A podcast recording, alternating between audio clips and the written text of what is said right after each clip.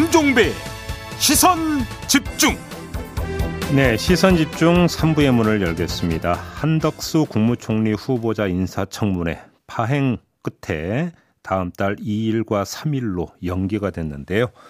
지금부터 총리 인사청문 특위 여야 간사 차례로 연결해서 이에 대한 입장 좀 자세히 알아보도록 하겠습니다.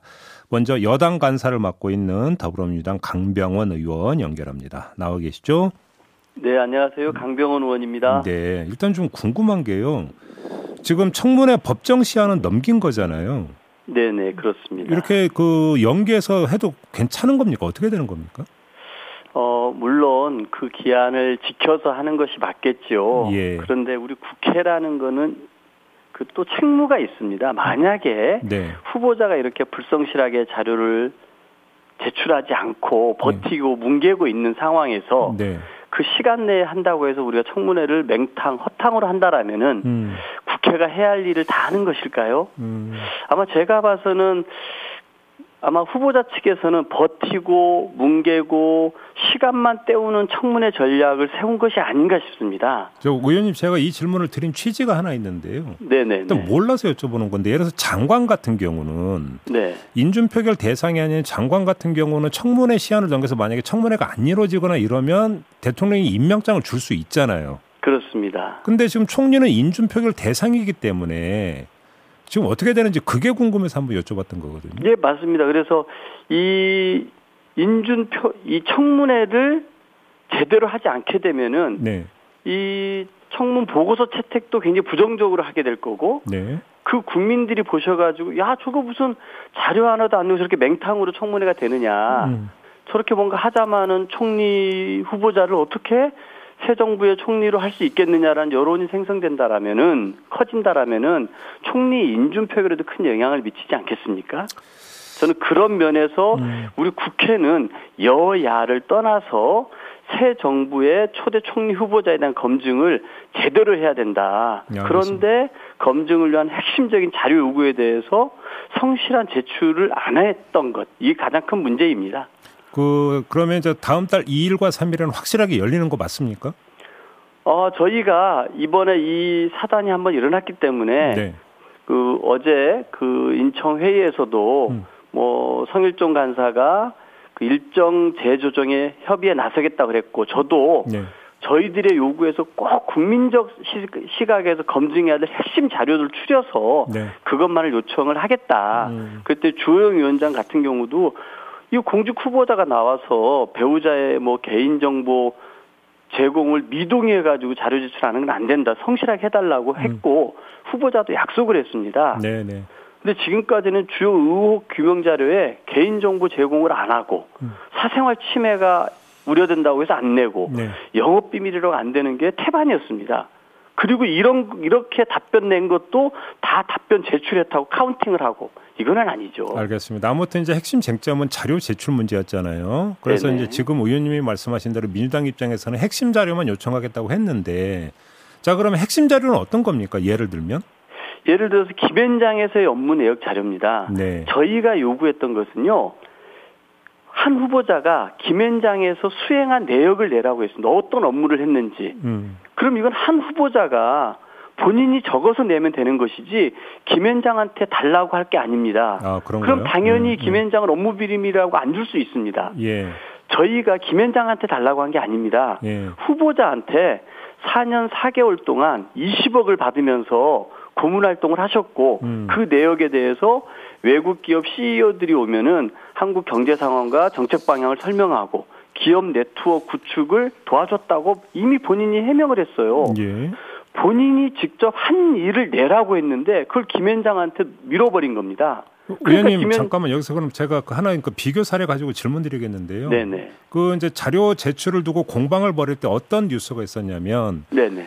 한덕수 총리 후보자가 심지어 김앤 장과의 고문 계약서까지 공개를 안 하고 제출을 안 하고 있다 이런 이야기가 나왔는데 네네네. 계약서 같은 김앤장 쪽에 동의가 없으면 제출하기 힘든 거 아닌가요? 어떻게 봐야 되는 겁니까? 저는 그 부분은 있을 수 있다고 봅니다. 왜냐하면 그 계약서의 내용이 뭐 어떤 내용이 있는지는 모르지만 네. 그래서 그 부분은 김현장 측에서 음. 저희에게 열람을 해줬습니다. 아 해줬습니까? 예, 해줬습니다. 예, 예. 이거는 후보자만 동의하면은 예. 김현장 측에서도 이 의혹의 중심에 김현장이 쓸 이유가 없지 않겠습니까? 네네. 저는 후보자의 의지의 문제이지 음. 후보자가 김현장을 핑계 대면서 나는 못 내겠다고 하니까 음흠. 문제가 생기는 겁니다. 아 그래요? 그러면 네네. 지금 김현장의 그 계약서 열람을 허용을 했다면 다른 자료 제공에도 지금 많이 협조를 하고 있는 상황입니까, 김현장? 아닙니다. 업무 내역에 대해서는 아까 막 후보자가 내놓은 것도 그렇고 예. 김현장에서 잠깐 보여준 것도 예.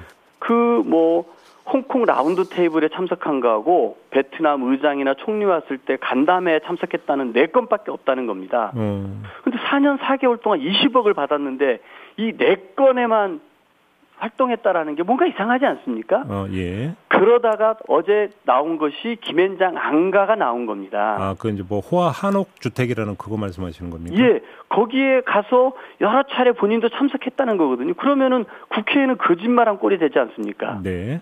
네 건밖에 없다 그랬는데 이 김현장 안가에서 했던 연회에 참석했던 것은 활동이 아니었던가요? 이건 무슨 사적으로 참여한 게 아니지 않습니까? 음. 이거 결국 국회에 거짓말한 게 아닌가 싶고 정말 여기에서 어떤 일을 했는지 음. 정말로 저희가 얼굴마담으로서 역할한 건지 뭔가 뭐 기업인들과 연결해주는 브로커 역할을 한 건지 더 우리가 어, 검증해야 되지 않을까 싶습니다. 지금 이제 지금 말씀하신 게 이제 그 김현장 소유 호화 한옥저택에서 진행된 VIP 고객 접대에 한덕수 후보자가 수차례 참석했다 이 부분 말씀하시는 거죠? 그렇습니다. 예, 예, 예. 그러면 이것이 결국은 고문 활동이 아니라 결국은 브로커 내지 로비스트 활동 아니냐 이런 그 취지의 의심인가요?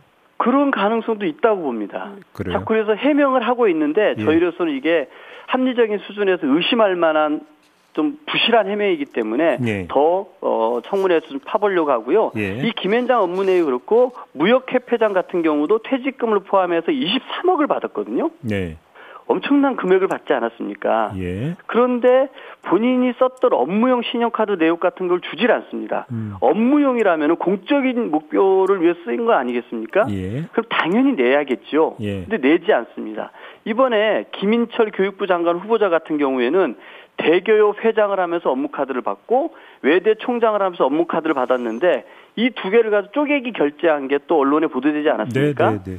저는 충분히 이 무역협회장은 당시에 업무로 받은 카드기 때문에 음. 내역을 제출해야 되고요.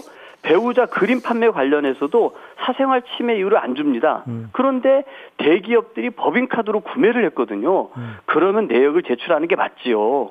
그리고 본인의 단독주택에 대해서도 외국계 기업 두 곳에다가 무슨 그 당시 주택값에 버금가는 선납으로 월세를 다 받았다는 거 아닙니까? 네. 이런 부분들에 대한 자료도 제출할 때 네. 국민적 의혹을 제대로 검증할 수 있지 않겠습니까? 지금 의원님 말씀하신 대로 김앤장, 그다음에 무역협회장의 업무 카드 내역, 그다음에 네. 부인의 어떤 그 그림 판매 내역, 뭐 이런 것들을 말씀하시니 그걸 지금까지 안 냈다라는 거잖아요. 그렇습니다. 근데 지금 의원님 말씀에 따르면 그게 그 핵심적으로 내야 되는 자료인데 그러면 앞으로 낸다는 이야기입니까? 보장이 어, 없다는 이야기입니까? 아, 저희는 이거를 핵심적으로 추려서 꼭 달라 얘기했고 네. 예. 성일종 간사도 반드시 어, 이거에 대해서 협조하겠다고 했고 위원장께서도 음. 후보자에게 얘기했고 후보자도 적극 검토하겠다고 얘기를 했습니다. 그래요. 이것들을 내지 않고서 예. 청문회 자리에 와가지고 그냥 뭐 모르, 모르쇠로 버티고 뭉개고 시간만 때운다? 이러면은 그 인중 보고서 채택이라든지 인준 절차가 제대로 진행될 수 있겠습니까? 네. 이거 좀 하나 여쭤보겠는데요. 지금 이제 그 총리 인사청문 특위는 말 그대로 인사청문회를 위해서 이제 그 꾸려지는 거고 상임위는 아니고요. 지금 그 의원님이 소속되는 상임위가 보건복지위죠. 예, 예, 그렇습니다. 근데 지금 보건복지위에서 정호영 보건복지부 장관 후보자 인사청문회가 3일로 잡혔던데. 네네네. 이러면 지금 총리 후보자 청문회하고 일정이 3일날 겹치거든요. 어떻게 되는 겁니까? 어, 뭐, 뭐 국민들의 시선은 분산될 수 있겠습니다만 네. 저희 총리 인청 특위는 저희들의 이런 계획에 따라서 움직이고 있는 것입니다. 네. 그런 다른 장관 후보자의 청문회와 겹치는 문제가 결과적으로 생겼습니다만 저희가 그런 것들을 고려해서 일정을 잡은 것은 아닙니다. 그러면 의원님 같은 경우는 보건복지위에 그 정호영 후보자 청문회에 들어가는 게 아니라 3일에 총리 청문회에 들어가게 되는 겁니까? 둘 다 왔다 갔다 해야죠. 아, 청문회, 청문회를 둘 다 왔다 갔다 할 수 있어요? 잠깐 이제 제 질의 시간이 있으니까요. 예. 예, 제 질의 시간에만 들어가서 그쪽에서 질의를 하고 음. 다시 와서 총리 인청특위 간사로서의 역할이 주 활동이 될 것입니다. 네. 지금 보도해 보니까 이런 대목이 있던데요. 국민의힘 내부는 한덕수 후보자 인사청문회가 내달 2, 3일로 다시 잡히자 반색하는 분위기였다는 이야기도 전해졌다. 뭐 이런 식으로 지금 보도가 있는데요. 결국 이렇게 되면 시선 분산이 되어버리면 국민의힘 입장에서 이제 그래서 반색했다 이런 보도가 나오는 것 같은데 어떻게 받아들이십니까? 어, 만약에요, 저희가 네. 그 이렇게 새롭게 일정을 조정해 달라고 하지 않았습니까? 네. 그래서 일정 조정하는 인청특위 회의가 오늘 11시에 잡히는데요. 예. 만약에 새롭게 인- 일정을 조정하기 때문에 증인 채택을 하고 증인에 대한 소환 통보를 새로 해야 됩니다. 어. 그러려면은 5일의 시간을 예, 증인들에게 그렇죠. 줘야 예. 됩니다. 예, 예, 예. 그러면은 결과적으로는 5월 2, 3, 4 이때밖에 시간이 안 나옵니다. 음. 그러니까 순리에 맞게 한 것이지 네. 저희가 만약에 시선 분산을 우려해서 예. 만약에 오늘 내일로 잡았다 그러면은 음. 증인들에게는 강제 안 나오시는 분들을 강제할 방법은 없어지게 됩니다. 예. 이게 오히려 더 정략적일 수 있겠고요. 또 하나는 지금 이제 검찰 정상화법들에 대해서 저희 더불어민주당이 강한 의지를 가고 합의 파기한 것에 대해서 규탄하면서 이번에 중재안을 법제화해서 법사위를 통과시키지 않았습니까? 네. 이것이 오늘, 내일, 모레 며칠 동안 굉장히 또 국민들의 시선을 다 사로잡을 겁니다. 그러겠죠. 음. 또 이때 겹치는 것도 고려해 봐야 되는 거 아니겠습니까? 알겠습니다. 그러면 최종적으로 이렇게 질문 드리겠습니다. 조금 전에 몇 가지 의혹과 자료 제출권을 연결해서 말씀을 주셨는데요. 그게 그러니까 자료 제출이 또 미흡하거나 청문회에서 의혹이 말끔히 해소되지 않는다면 총리 인준프 그러니까 그 표결에서 반대표를 던질 이유가 된다 이렇게 판단하십니까? 어, 저는 우리 국민들도 판단하시겠습니다만 이렇게 이 청문회가 이- 예정됐던 것들이 연기가 되고 그리고 또다시 이렇게 강력하게 핵심 의혹들에 대한 핵심 자료만을 요출했음에도 불구하고 총리 후보 측에서 자료 제출이 또 미흡하고 네. 당일 청문회가 되었을 때 모르쇠로 하고 정말 불성실한 자세로 임한다면 네. 이거는 윤석열 정부 초기 총리로서의 자격이 전혀 없다라고 저는 국민 여론이 판단할 거라고 생각합니다. 알겠습니다. 자 말씀 여기까지 드릴게요. 고맙습니다, 의원님. 예, 감사합니다. 네, 더불어민주당의 강병원 의원이었고요. 이번에는 어, 야당 간사를 맡고 있는 국민의힘의 성일종 의원 연결하겠습니다. 나와 계시죠? 예, 안녕하십니까. 성일종 의원입니다. 예, 그 강병원 의원께 드렸던 똑같은 질문 드리겠는데요. 그 앞으로 자료 협조는 제대로 되는 겁니까? 어떻게 되는 겁니까? 어, 지금 민주당이 자료를 가지고 자꾸 얘기를 하는데요. 네. 어, 뭐, 100%다 만족할 수는 없지요. 저희도 야당을 해보지 않았습니까? 음. 네네. 그렇지만 한덕수 후보자는, 어, 추미 대사, 장관, 총리를 이미 하시면서 음, 이 요구했던 자료들이 다 어느 정도 소명이 됐었던 거고요. 네. 또 낼 수 없는 그런 자료들은 너무 오래된 거지요. 예를 들면 어머니 아버지가 40년, 30년 전에 돌아가셨는데 돌아가신 분들 그 부동산 거래 내역이라든지 76년도에 아파트 입주했었을 때 사본 대금 납부 이런 걸 요구를 하는데 이런 게 지금 있을 수 있겠습니까? 대개 뭐 집에서 이사 한번 가면 10여 년 지나고 그러면 다 버리잖아요. 의원님 그래서 조금 전에 강병원 의원도 이거저거 다 빼고 핵심적인 자료만 우리도 요 그러니까 요구하기로 했다고 말씀 주시던데요. 저한테 그 자료를 좀 더 부탁한다고 한 것도 맞고요. 네. 그런데 그런 것들이 주로 지금 제가 말씀드린 이런 내용들입니다. 그리고 아, 그럼 그 핵심적인 자료에 지금 말씀하신 그것도 포함이 되어 있다는 말씀이십니까? 예, 그럼요. 그래서 최대한 저희도 찾아달라고 요청을 하고 했지만 예. 찾아볼 겁니다. 예. 또 먼저 얘기했었을 때는 이제 부동산 거래할 때 부동산 거래원이라는 게 있는 것 같아요. 그래서 어, 그런데 예, 예. 동의를 안 했었기 때문에 그 추후에 다 동의를 다 했거든요. 음, 그런데 조금 부족한 부분이 있을 수 있습니다. 음. 그뭐 이렇게 이렇게 조사를 하고 자료를 요구한다고 하면 뭐 간첩 조사도 이렇게 아마 세밀하게 못 할 것 같은데 네. 좀 과한 면이 있다고 생각을 합니다. 그러면 좀 그 아까 강병원 의원도 예를 들어서 말씀을 주셨으니까 그걸 받아서 한번 좀 질문 드려볼게요. 그래서 이제 가장 핵심적인 자료 가운데 하나로 김앤장 관련 내, 그러니까 내역을 지금 이야기를 하면서 예를 들어서 고문 활동 내역을 그 내놓으라고 했는데 딱 내 것 말고는 지금 공개를 안 하고 있다. 이 점을 제기하던데 어떻게 받아들이십니까? 김현장하고 이제 피고용인이죠 한덕수 후보자는요. 네. 그렇기 때문에 사실 이게 비밀 유지 계약이 있고 음. 김현장 법률사무소는 많은 피고용을 두고, 두고 있기 때문에 이런 거에 대해서는 아마 막고 있을 거예요. 그래서 음, 김현장에서 가가지고 이 고용 계약 부분에 대해서 비공식적으로 다 열람할 수 있도록 했고 아까 방송에서도 우리 강병원 의원께서 그거를 열람을 했다 이렇게 얘기를 하셨잖아요. 어제 저도 계약서 확인을 계약서 했습니다. 열람이라고 하던데요. 계약서. 그렇습니다. 그래서 아마 최대한 하- 협조를 할 수 있는 거는 할 거고요. 예. 영업과 관련되는 뭐 특별하게 꼭 비밀을 유지해야 되는 영역은 사적 영역이기 때문에 음, 아마 공적으로 일을 하면서 음. 그것을 달라고 했을 때 그쪽이 안 주면 대안이 없는 겁니다. 네. 그 예를 들어서 또 하나 이제 그 무역 협회장 할 때 업무 카드 사용 내역 이건 아주 심플하게 제출할 수 있는 거 아닌가요?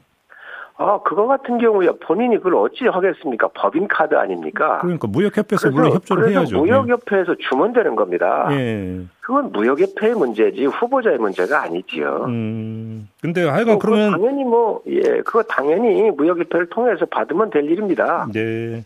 그러면 들어서 국민의힘에서 좀 나서 가지고 그 무역협회라든지 관련 기관 쪽에 협조를 요청할 의향도 있으십니까?